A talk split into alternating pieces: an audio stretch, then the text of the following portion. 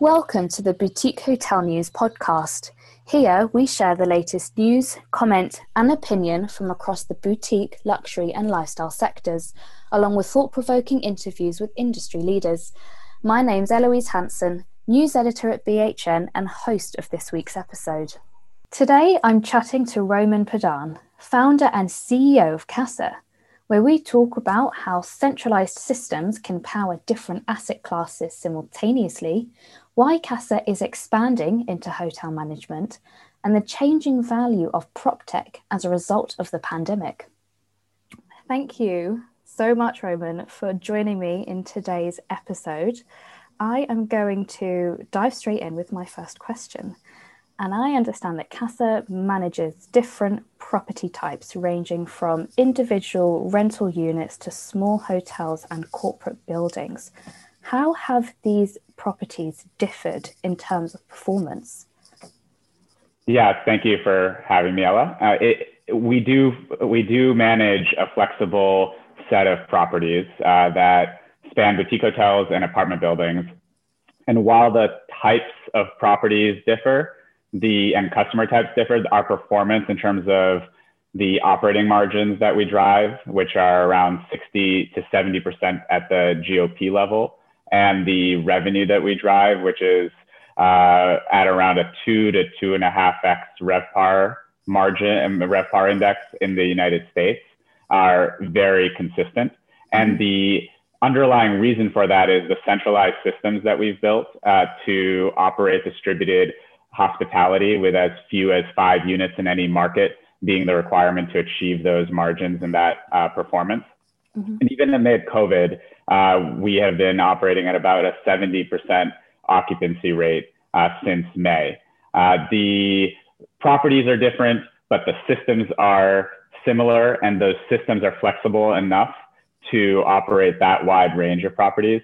The types of guests, of course, may uh, be fluid depending on the property type. So we have guests who are business travelers on assignment to a specific location. We have individuals who are staying comfortably uh, for a few months with us, uh, who might be digital nomads or might be sampling a new city uh, during a relocation. We have families who are visiting their friends or who are on a vacation. The mix at any given time or for any given property is fluid. Uh, and the, uh, the, the, the, that means that our distribution and revenue management uh, has to cater to a broad audience.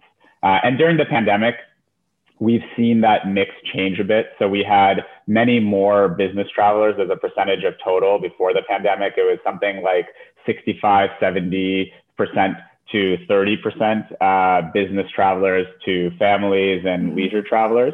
Right now, we're seeing folks who are staying for longer, looking for uh, a comfortable place to work remotely, perhaps working and staying with their family. Uh, so, a fewer business travelers who are specifically on a business trip, but more people who are using our units while they are working and living simultaneously, which is probably not a surprise given the rapid change in how people have lived and worked as a result of COVID. Do you think that this blur between work and life and living and staying is going to um, continue blurring once we um, once travel restrictions lift and we are in a post-COVID world? For Kasa, it's very important. Uh, for Kasa, it's very important that we are set up, regardless of how the future work, uh, what kind of future exists uh, to handle a world where people resume to business travel like normal, or for in a world where uh, folks continue to live and work remotely. Uh, so while I have an opinion about what the world will look like, we have set up our distribution systems and our revenue management systems to be flexible enough to handle a world that looks both as an extension of the current world or uh, very different from the current world. That being said, I expect that the changes that we've seen today uh, to last into the future. And the reason for that is some of the changes uh, that happened are affecting how companies work uh, fundamentally. So companies needed to accelerate their investment into systems that allow for remote work. Companies which previously might have been skeptical about allowing people to be remote and work at home uh, now have experienced it and have realized that productivity actually has increased rather than mm-hmm. decreased and has allowed them to hire globally rather than locally. So they have access to more talent than they ever had before. And people who have had a taste of uh, being untethered from the physical headquarters of their work. In some cases and many cases have really enjoyed that flexibility. Maybe there are some that are yearning to be in the office with the folks but many have uh, really appreciated the ability to be more flexible around the location that they're working in and the hours that they're working in. So the fact that the uh, infrastructure which needed to be built into companies uh, start, has been built in. The fact that culturally companies have adapted uh, in terms of their belief in remote work, and the fact that people have now had a taste of something that before was abstract and uh, perhaps hard to uh, experience, and now is uh, very much real means that for a large portion of, of folks, this will be a permanent change. Certainly, mm-hmm. when the pandemic uh, lifts, uh, there will be companies that go back to business as usual, but I expect a significant percentage to embrace this going forward in some way or another, whether permanent remote or some mm-hmm. combination of remote and in person uh, working. Yeah. And I understand that Kasa is increasing its hotel management platform. So, can you please tell us a bit more information? Yeah, it's a very exciting uh, development in our business. So, we now manage several small boutique hotels across uh, the US nationwide. And the reason we went into managing hotels in addition to short term rentals is what I mentioned in the first question that our systems of centralized hospitality powering distributed distributed hotels and short-term rentals across the country are the same for any kind of physical product. So whether it's a, a, a, physical product that has kitchens and living rooms or physical products that are uh, hotel rooms, the mm-hmm. systems mm-hmm. that power the cleaning, that power the access, that power our backend financials and our distribution systems, uh, power our communications, and that ultimately lead to the 60 to 70% GOP margins and the outperformance on RevPAR mm-hmm. are very similar. As a specific example, uh, the, we launched a boutique hotel in the heart of San Francisco in July 2020. Uh, it has 35 units. It's just a few blocks away from Union Square. July 2020 was the uh, the epicenter of the pandemic. It was an unusual time to open a hotel when most hotels in San Francisco were closing down. And during that period from July to September, we ramped the hotel uh, from being closed to achieving about 70% occupancy and have been consistently in the mid 60% occupancy range uh, since that period, which equates to a, again, a two to two and a half percent outperformance on two and a half times outperformance on RevPAR. And on the bottom line, we've been achieving 60 to 70% EBITDA margins, which in San Francisco is very unusual. So when you look at our outperformance on the top line combined with the EBITDA margins on the bottom line, we were outperforming hotels uh, by 10, sometimes infinite times because many hotels are either closed in San Francisco mm-hmm. or uh, they're operating at a loss when they are open. Uh, and that's been an exciting expansion, a uh, utilization of our existing technology systems uh, for a type of product which is very in need of the mm-hmm. systems that we've developed. And so as a result, we're in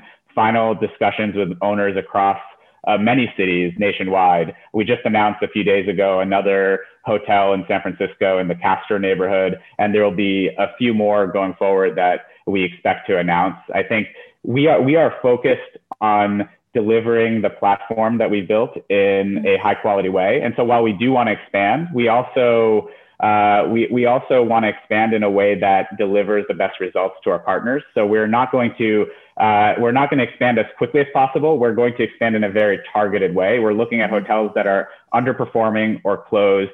Uh, we're looking to bring them to stabilize occupancy after opening them and make sure we enhance margins by two to four times.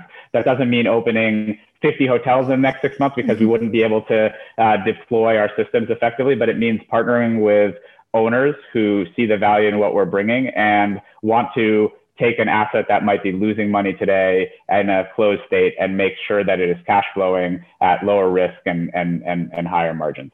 Mm-hmm. And what do you look for in a partner?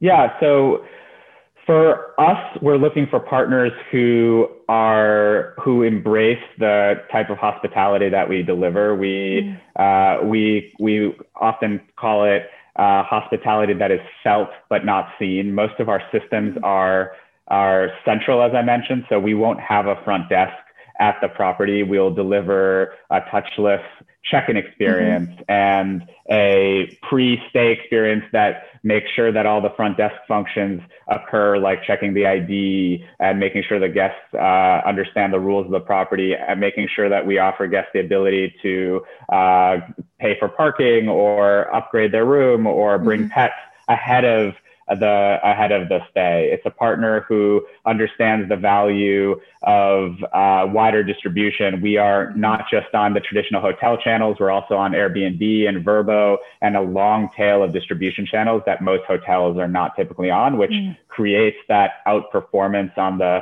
top line. And most importantly for us, a great partner will be in it for the long run. So we are building Kasa with a long-term orientation. We we avoid doing things that are good today but might be problematic tomorrow. Uh, and we similarly want hotel owners who think that way too.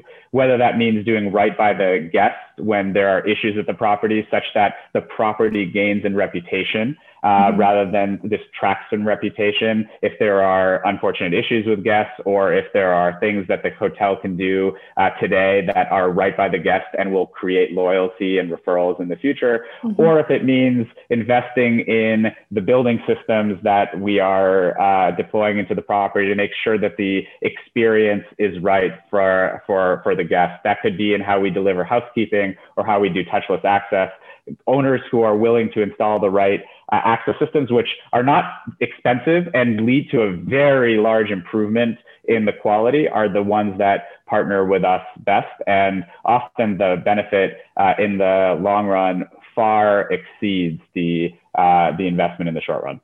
Mm-hmm. Do you think the value of prop tech has increased as a result of the pandemic?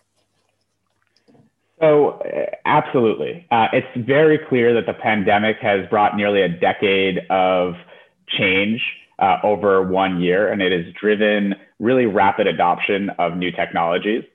And those technologies, the hard part about those technologies is getting them implemented for the first time. Once you have them implemented, the margins that they drive, mm-hmm. the lower fixed costs that they create, uh, and the higher revenue potential that they uh, deliver are are very uh, hard to uh, want to unbundle in the future. Yeah. And I think the reason why historically hotels have been slow to adopt prop tech hasn't been because the technology doesn't work well, but mm-hmm. because when things are going well, it's very hard to try something new.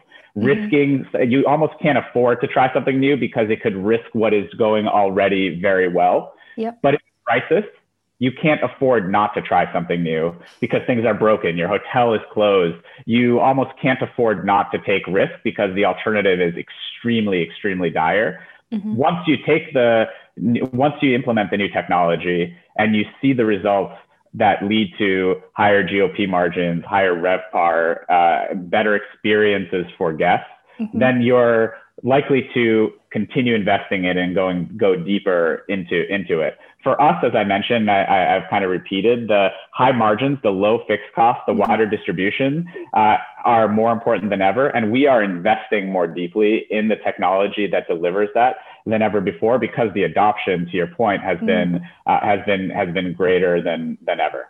Mm-hmm. And and I think the last the last thing I'd say is we've seen guests now request and desire the technology more than before. They don't necessarily desire the you know the the technology uh, that they desire the experience, right? They want the they want the touchless check-in because that feels more hygienic and safer. They really uh, they require a very clean room at a at a at a lower price, which can be delivered with our system that uh, manages and then ensures that cleanings happen effectively and on time. Uh, they want to make sure that they get questions answered quickly from somebody at the mm-hmm. property, uh, but they don't necessarily want to go to a front desk in a lobby and uh, in COVID times expose themselves to potential risks. But in not COVID times, it's less convenient to go to a lobby, wait in line than to text somebody and get an answer quickly. And in fact, texting somebody almost feels more hospitable. It's how we interact with our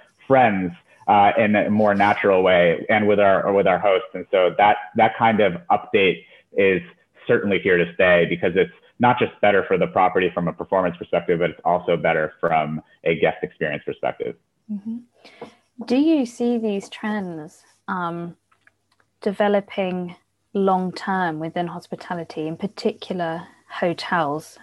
Without without a doubt. Uh, in, in, in, in the future, if you have two hotels side by side in, in a city, and one hotel offers touchless check-in, uh, seamless guest experience that's delivered via text, uh, email, or, or call, uh, more consistently clean rooms delivered at a lower price, uh, higher revenue because of wider distribution, and because of the ability to more efficiently uh, sell services to guests that they want, uh, such as uh, room upgrades or mm-hmm. uh, additional cleans or uh, pets and early check-ins among among among many others that the hotel can can customize. If there's a hotel that can do that next to a mm-hmm. hotel that doesn't, the one that can will deliver better financial results, greater mm-hmm. get better guest experience, and the owner of that hotel will be able to reinvest those profits into another uh, property or the one next door and then upgrade that one. So they would just be untenable. It will be untenable to be the hotel that doesn't have the technology underpinning the experience next to one that does, which is performing far better both on a top line and a bottom line. So there's no question that te- technology will be here to stay. And it's almost embedded in the way that the, the global hospitality system works, where hotels that generate more uh, income and better experiences for mm-hmm. guests are ones that are more likely to be replicated, uh, where those owners are either going to buy new hotels with that same technology systems, or the one next door will realize it can't do, it can't afford not to invest in the systems that make it competitive with the uh, properties that have those systems already. Uh, we we covered news that Kasa recently secured a successful funding round um, towards the uh, end of 2020 and how will this support the company's growth? And we're we're excited uh, to have secured that funding round, but actually internally we don't celebrate uh, fundraisers. We celebrate the business fundamentals that underlie those those fundraisers. So in the last year, we grew our a management platform by 100%, meaning we have double the number of units under management. We opened six new cities.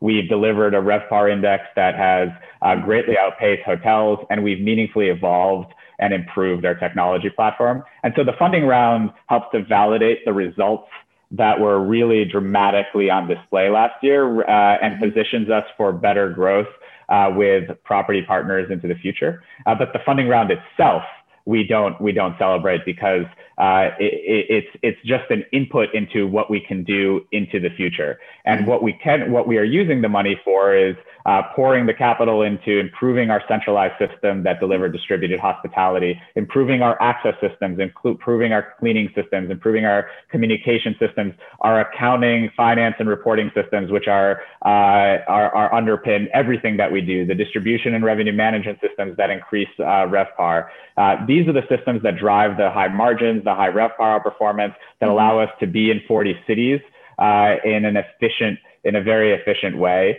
And, and so that's, that's what we're using the, the capital for. And we're on a very long-term journey. I mentioned the partners that, par- that partner well with us are ones who take a long view. And we realize that the improvements to the systems that already deliver such great performance today can give us uh, increased advantage in the in the future as a company, but more importantly, can allow for guests uh, nationwide to have access to lower mm-hmm. priced, uh, better quality uh, hospitality wherever they travel, and that's ultimately the mission mission of our company. Well, thanks so much for your time today. It's been a pleasure speaking with you. Thank you, Ella. Uh, it's been a pleasure as well. I appreciate the time. Thanks for listening to the Boutique Hotel News podcast.